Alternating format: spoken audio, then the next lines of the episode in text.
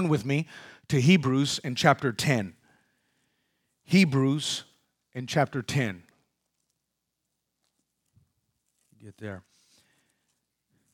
And what I would like to do together with you is read two separate areas for us that'll help appreciate this, this section. Hebrews chapter 10,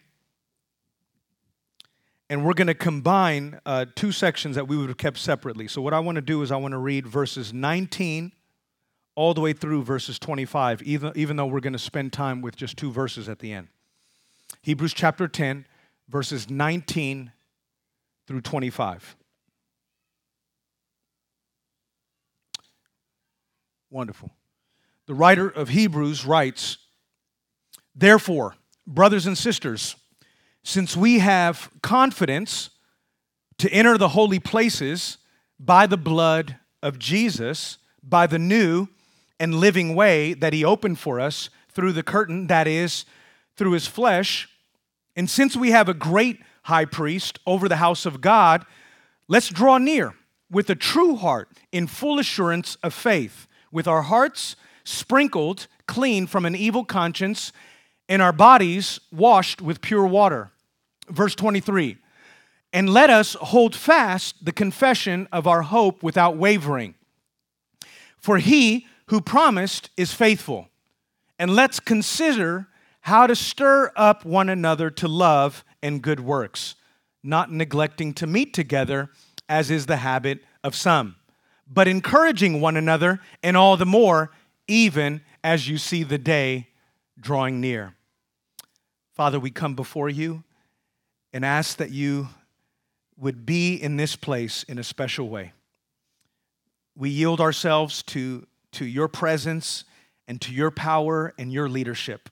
And we ask that your word would not just be some dead word, but a living word in our hearts. And we pray, Lord, that your mind would be discovered, that your heart would be known. And Lord, that our lives would be aligned with both your will, your ways, and your word. We pray. We thank you for these things and give you all the glory. In Jesus' name, amen. A couple of weeks back, we had the chance to uh, start a, a, series on why church matters. That's what, what we called it. And I think it's important because as we're moving forward, we're a very young group. And this is probably going to be the first time that we're really appreciating and valuing just exactly what it means to belong to the church and be a part of the church in this sort of way. What I mean by this sort of way is maybe you have roots in the church, but you were a child in children's ministry, or you were a youth in youth ministry.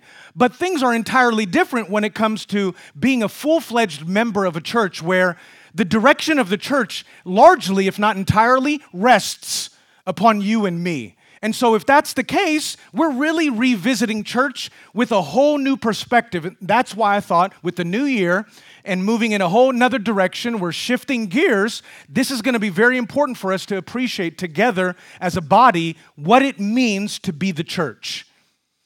And what we talked about in the first weeks was how important it is that we know how we walk into the church. And the reason that I gave, if you were present with us at the time, was this you can learn an awful lot about yourself and what you think about the church or what you view the church is simply by the way that you walk into church. It's true. You're going to discover early on that church and the way I walk into it is not the same way I walk into when I attend a Mavericks game, as wonderful as that is, or when I attend the Cowboys game against whatever team, or when I watch a USF ma- US, uh, UFC match, or when I go to the movie theaters, or whatever gathering where there's a large group of people who come together. Church is different. We saw in the scriptures that church is, yes, I know we hear it, church ain't a building, it's people. And that's true. The word church means ecclesia. And that word unpacks two ideas that ecclesia gets at one is assembly, and the other is gathering. Church means it's a gathering of people. We're assembly. We're, we're people who've come together. We've been saved, and that's important because for a lot of people, their experience with God and their relationship with God exactly ends right there. They have no concept of the church in their spiritual journey. And so everything began and ended with Jesus saving them. And what we learned was, as we went forward in the next number of weeks, was when God saved us, He saved us so that He might gather us together to be His people. That even though I may come to Jesus alone, I don't remain alone. That although it is true that you can't come to Christ for me, you can't commit your life to Jesus for me, I've got to do that. I've got to personally come into a saving relationship with Jesus all by myself. But even though I may be standing alone when I come to Christ in that way, I don't remain alone. Nobody in God's heaven, where there is a, ch- a, heavenly church up there, is standing alone in the presence of God. If God were to almost, as it were, pull the curtain back and allow us in, what we would see is not only God at the center, but we would see a throng of people along with the angels who are worshiped, gathered to worship this God. And so, church in heaven is supposed to be mirrored by church on the earth. And so, whatever may be going on up there in the midst of God's presence is supposed to be what's going on down here because Jesus and God Himself is equally present. Jesus said in Matthew 18, wherever two or three are gathered, there's that word, in my name, huh, there I am in the midst of them. So God is present, as it were, in our midst, whether you feel it or not. He's here, He's with us. And so I've got to realize that it's not enough for me to love Jesus if I can't dig His church. One of the ways in which I can truly gauge and measure whether I love Jesus is by how much I love his church. Ouch. And if you can't say amen, you ought to say ouch because it's true. John says in 1 John 4, How can you claim to love your God whom you don't see and hate your brother whom you do see? And so we've got to understand church isn't just this little side thing, it's, it's God's program, it's God's means by which He's reaching this world. This is how God works. His mission is through using the church for His purposes. This is why it's important for us that we can't walk into this church just any old way. We've got to all be unified about what it means to be a part of the church. One of the unique things about the new covenant and the church in the new covenant versus how people of God in the Old Testament gathered was what we saw last week, and we saw that in Hebrews 10. How Jesus, this Jesus, this great high priest who stands over the house of God, through his blood allowed us to draw near to this God. You see, back in the days, the people of God had a sacrificial system, they had a priesthood, they had ceremonial laws, and they had all sorts of hoops that they had to go through in order to be able to draw near to God you, you didn't just come to God any old way. There were prescribed means that were necessary, and it didn't happen all the time. It was one time out of the year where they were able to draw near into the presence of God. And it wasn't just them, it was one individual who represented them who was able to have that privilege of drawing near into the presence of God. All of that changed with the new covenant. All of that changed with Jesus coming and the Holy Spirit also being sent after he accomplished his purposes. Where now, it's not only God is with us, God is in us. No longer do I have to wait for one day out of the calendar year to have the privilege of being able to come into the presence of God. I get to be in this presence of God all day, every day. That no matter what time of the week, what time of the year it is, whether it's Sunday or Tuesday, I have the glorious privilege of being in God's presence. I don't need a man. I don't need a priest. I don't need a building. I don't need anyone to mediate me coming into the presence of God. That wall was torn down. Jesus, through his blood, has brought me near to God. And so his presence now is with us wherever we are. That's why we are that church. This is glorious. This is, this is amazing news to know that no matter where you are, at whatever time you're living, if you are in Christ, you have the privilege of being in God's presence. You have the privilege of drawing near to God's presence. You don't understand. People dreaded coming into the presence of God for fear of being slain. No man has seen God at any time and lived. Beasts would be killed if they touched the mountain over which God Himself was present. That's how intimidating it was. And now here we are in this new era where we have this privilege of being able to come together. And so here, the writer, writing to this group of people, the reason why he was stressing this, remember, we don't know exactly who the writer of Hebrews is. Some suggest it's the Apostle Paul because of the sentence structure and, and some of the themes that are picked up. It seems to be consistent with everything else that Paul has written. Needless to say, it's beside the point because we know it's inspired scripture, and that's all that matters. But we do know who the recipients are of this particular letter. These are Hebrews, Jews, now Christians. And so these are people who were steeped in Old Testament ways and laws and ceremonies and customs. They knew that. That was their thing. And here they were, they took a step forward in commitment to Christ, knowing what it was going to cost them with their kinsmen and their community. And it did. And now they're at that point where they're tempted to want to return back to their ways because of the heat that they're experiencing for the decision that they made to follow Jesus as Jews. They gave everything up for him. And this writer is discouraging them from making that decision out of fear. And he's saying, look, whatever you got in the Old Testament, what you got with Jesus is better. That's basically what the book of Hebrews is all about. It's better. Jesus is better. You name it, Jesus is better. And here, we get to Hebrews chapter 10 and verse 24, and he says, Let us consider now how to stir up one another to love and good works. Verse 25, not neglecting to meet together, as is the habit of some, but encouraging one another, and all the more as you see the day drawing near. Apparently, the implication is that whatever number of group of people, some, as some are, were beginning to neglect assembling together.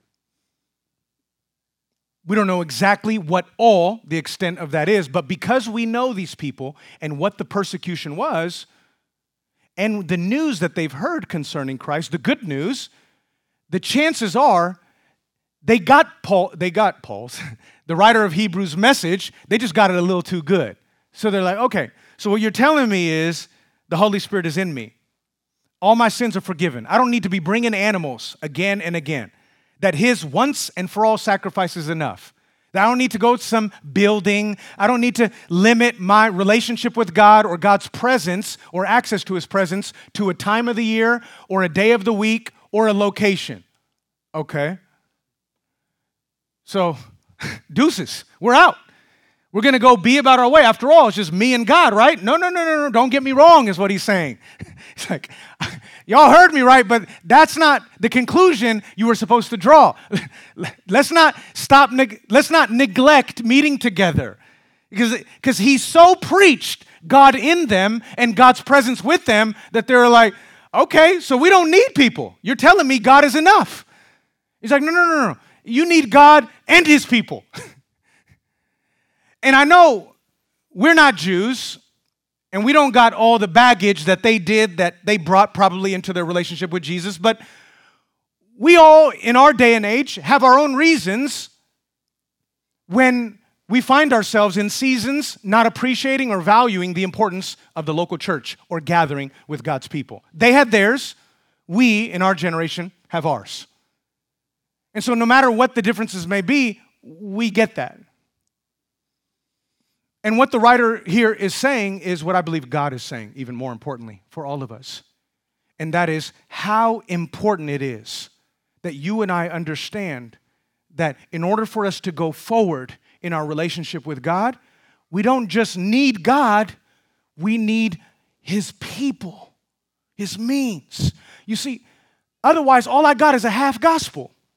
I don't have a full gospel. God didn't just reconcile me to Himself, he reconciled me to my brother and to my sister. And so, if I'm going to really capture the gospel and put it on display, that's got to be demonstrated by not only my relationship with Him vertically, but also by my relationship with His people horizontally. You see, this is God's source of being able to supply you and me with what we need to be able to live this Christian life. We don't get to just come up with it our own way. God's got not only an ends for you and for me, He's also got a means. You charge your phone every night before you hit the pillow. And like me, you probably don't just plug it and just walk away. No, you plug it and you got your eye on that battery to see if you see a light bulb. If you, if you see that lightning bolt, then you know I'm good. But if you don't see it, it's not enough that you did what you normally do, just plug in. And what do you do next? You look over at the wall. Is this thing, did that thing come out? Because why? You realize that even though the phone may be on at the moment, it's only a matter of time where it's going to go black on you. It may look like you're fine because, after all, you got a plug in your phone but that means nothing unless the other end is connected. In the same way, there's a lot of people who, who, they, who went so far as to, to plug the phone, but they didn't see the lightning bolt. They didn't pay any attention at, as to whether or not they're plugged into the source. You see, God's source for you and what you need to stay alive and to fulfill His purpose is not just Him, it's his means, his people, his church. And there are a lot of people walking around. I trusted in Jesus. I raised my hand for Jesus. I accepted Jesus, or who claim to be professors, uh, professing in Christ. But when you look at the other end, there's no source. There's no source.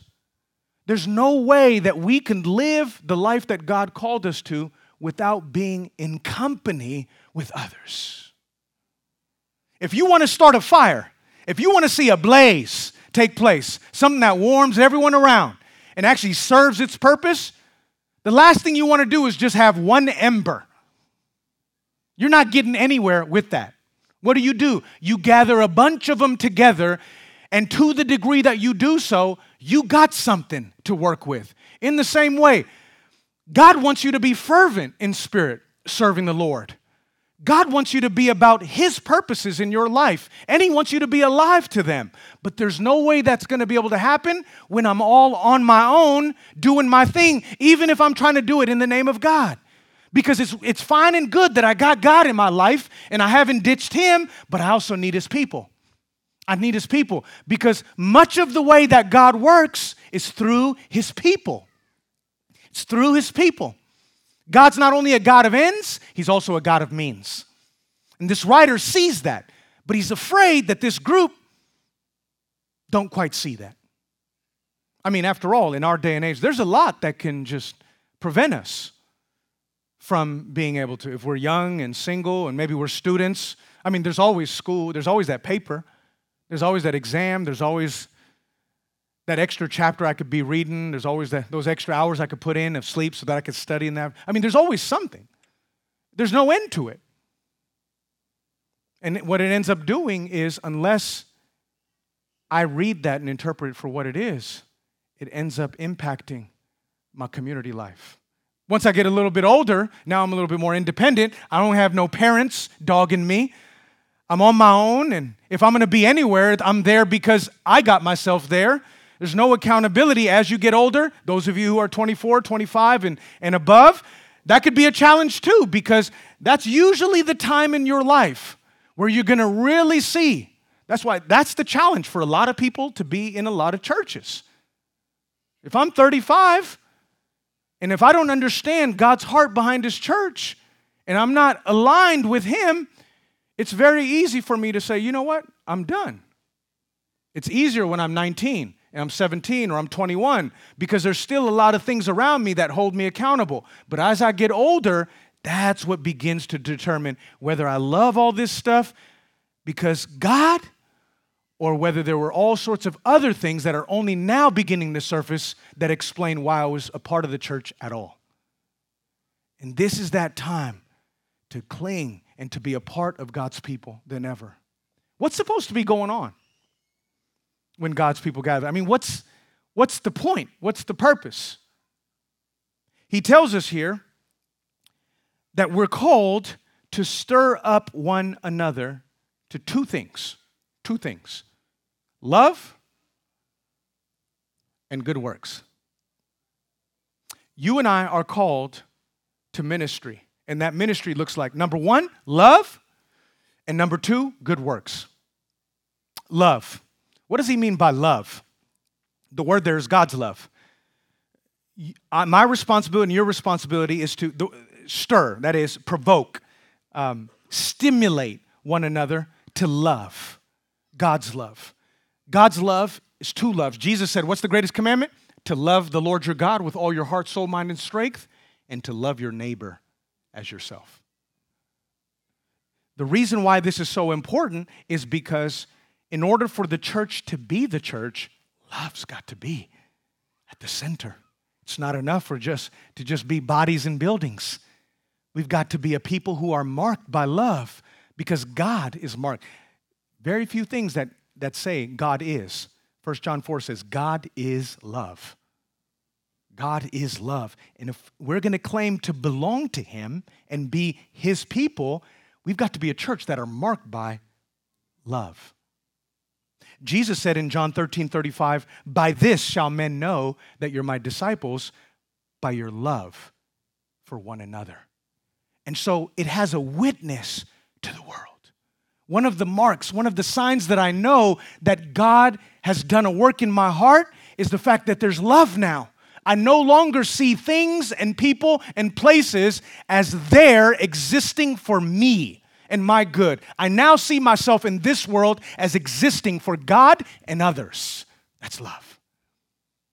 Church no longer is a place where it's about my preferences, my wishes, my desires, what I want out of this thing, otherwise I'm gone. It's now about God and it's about others.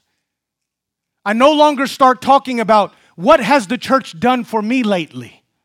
I now begin talking about God. How can I be available to someone who's in need? So my life begins turning outward because Jesus' life, when he was here on this earth, turned outward. The Son of Man did not come to be served, but to serve and to give his life as a ransom for many. Now, I know some of you may be thinking, like, man, I don't know, but what if I'm not feeling this thing? You know?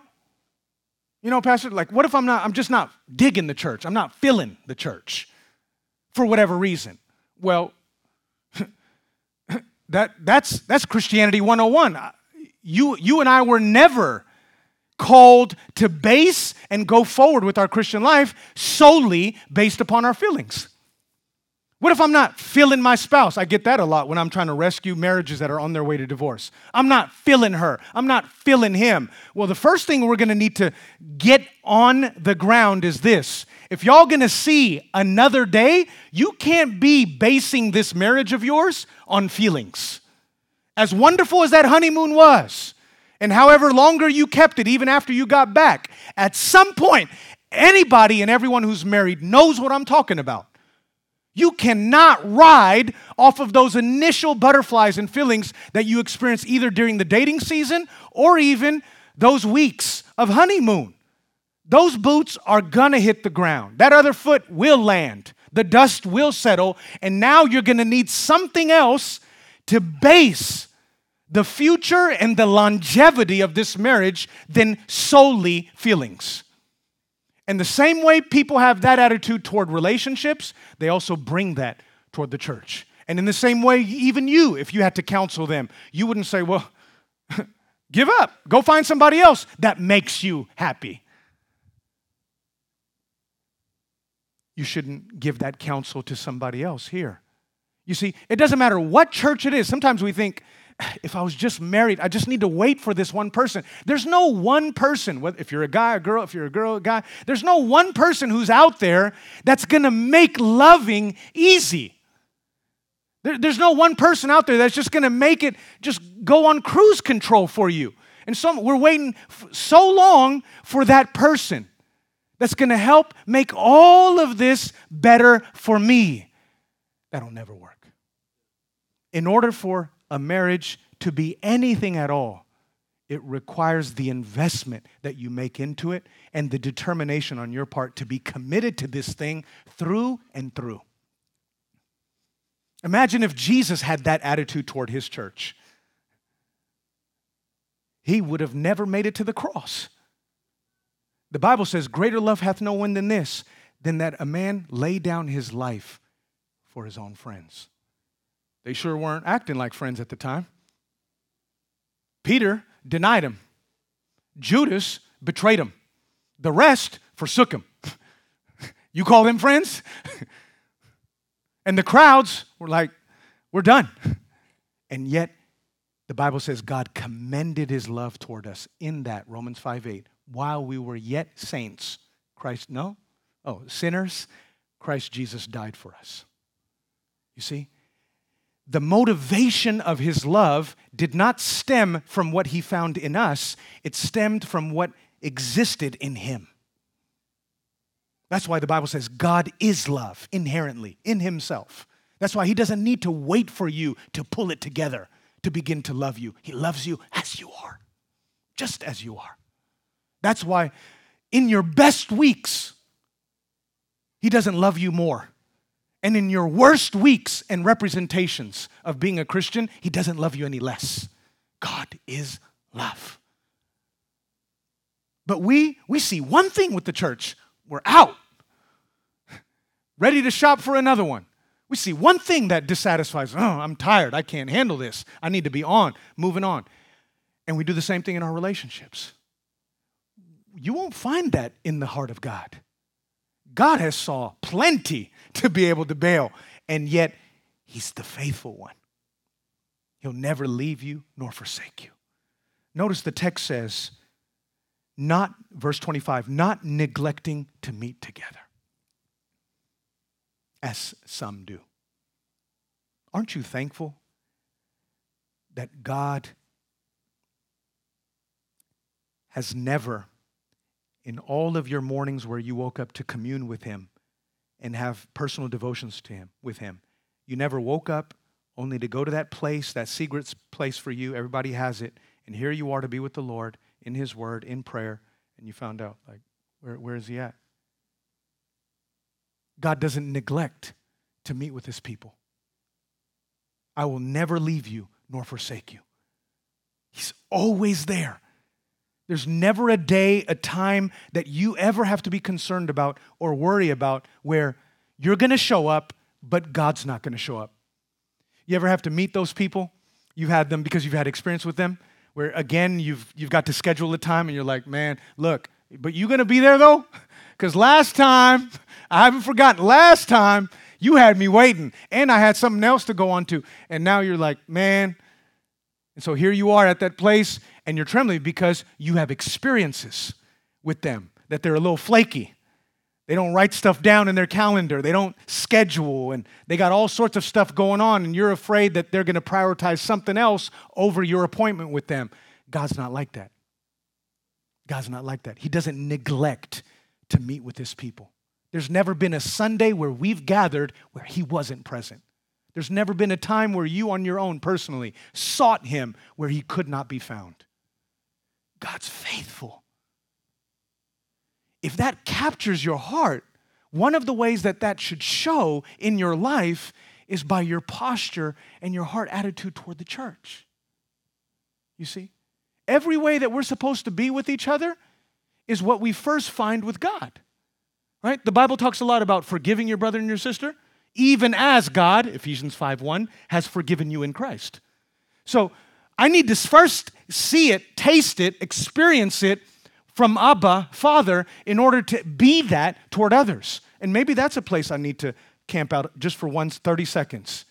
Perhaps, could it be, I want you to take this before the Lord, could it be that one of your struggles with the church and your attendance, could it be that one of the challenges that you have with your commitment level with the local church, or maybe even your hard attitude, toward the church has to do with what you failed to see between you and God.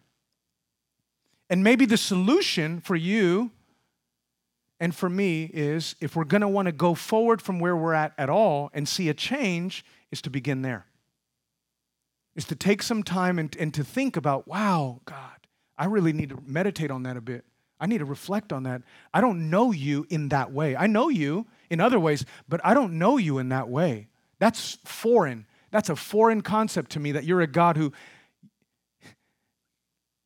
all our Sundays, you've been present. Every time I set out to sit down, you'll be there. You won't, not, yeah, exactly. And I think if you allow that to capture your heart, I'm telling you, God's gonna do a work in your life. I really am praying that He would sow these gospel seeds in your heart, that it wouldn't be an external. I, see, I don't want you to be coerced into something. I want the gospel to do a work in your heart that tr- so transforms you to where it has to show outwardly. It has to show outwardly. Notice, the church is responsible. I want to end this way. The church has a part to play in helping the Christian arrive at this place. He doesn't say, go off into a room all by yourself, take some time off work, and go, go to some retreat center and learn about not neglecting to meet together and stir your own self up to love and good works, encouraging yourself. No, rather, he says, it's your brother's and your sister's responsibility to stir you up to love and good works. Church, this is why we need each other. Ministry, for it to be God's ministry, cannot be the ministry of the few. It's got to be the ministry of the pews. It's got to be the ministry of the masses. You don't hear pastor encourage all the more every single one. You don't hear certain leader stir everyone else up to love and good works. No, the body is supposed to be doing this. As the body is operating and functioning as it ought, which means the only way you and I are to be this is if we're spending time with God. Because the more time I spend with Him, the more like Him I'm gonna be when I'm around others.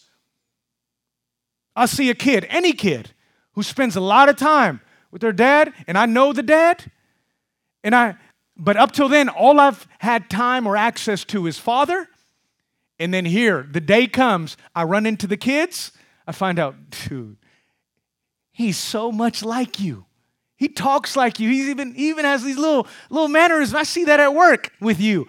That's so mini you, we say. God wants mini him in the church. He wants every single one of us because this is God's Father heart. When, when He comes to meet with you, remember, Jesus said, I and the Father will come and make our home with them. John 14, 21. When God comes and makes His home with you, what does He do? He stirs you up to love and good works. He encourages you, He reminds you of who you are in Christ. He lets you know, even if you got to hear it again. He challenges you, He disciplines you, He exhorts you, He'll rebuke you, He'll correct you, He'll love you. So if that's God's heart, toward you, and that's what God would do if He Himself came to you, then what should I be doing when I'm spending my time with you? Talking about fantasy football only? Don't get me wrong, I ain't knocking it talking about just all sorts of stuff? No.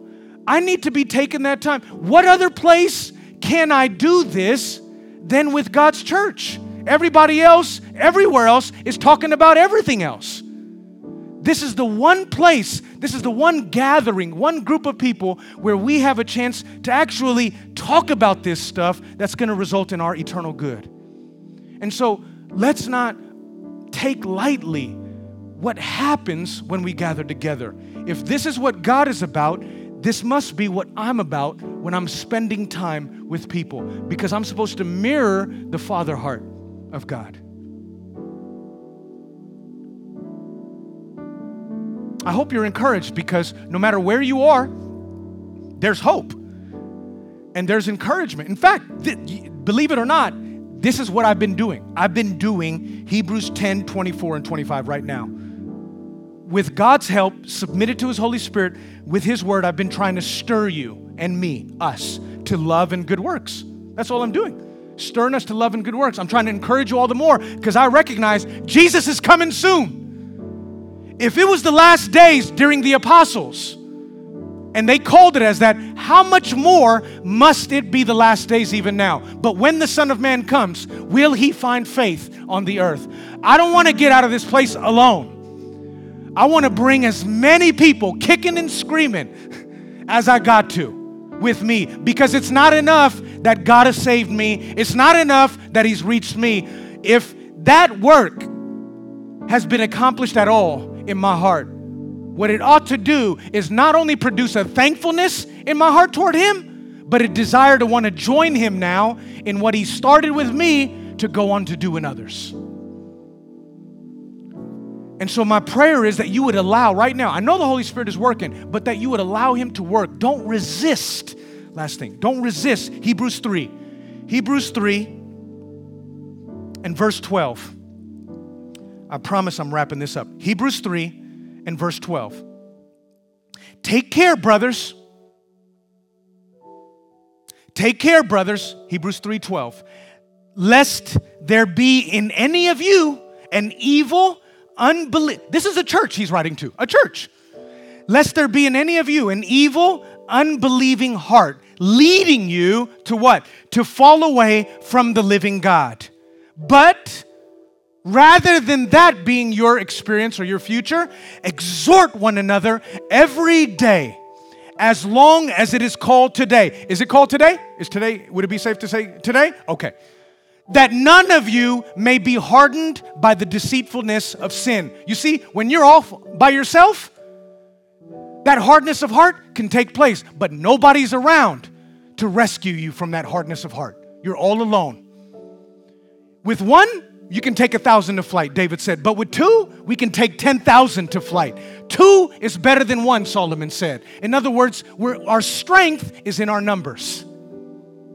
Verse 14, for we have come to share in Christ if indeed we hold our original confidence firm to the end. That's what I'm praying for. Let's hold our original confidence firm to the end. Amen. Let's pray this through that God would make a reality in our hearts. Father, we come before you right now, just grateful. You loved us. You, you, you love us more than we deserve. God. And God, I'm just asking right now, who knows? Maybe somebody was on the brink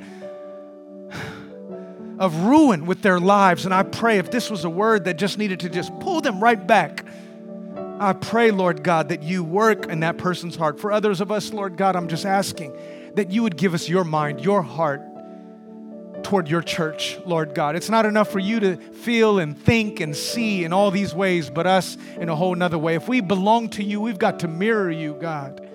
And Lord, I'm praying, do this work deep within because that's exactly what it is. It's a heart work. And so, no matter what may have contributed toward our apathy, indifference, complacency toward the church.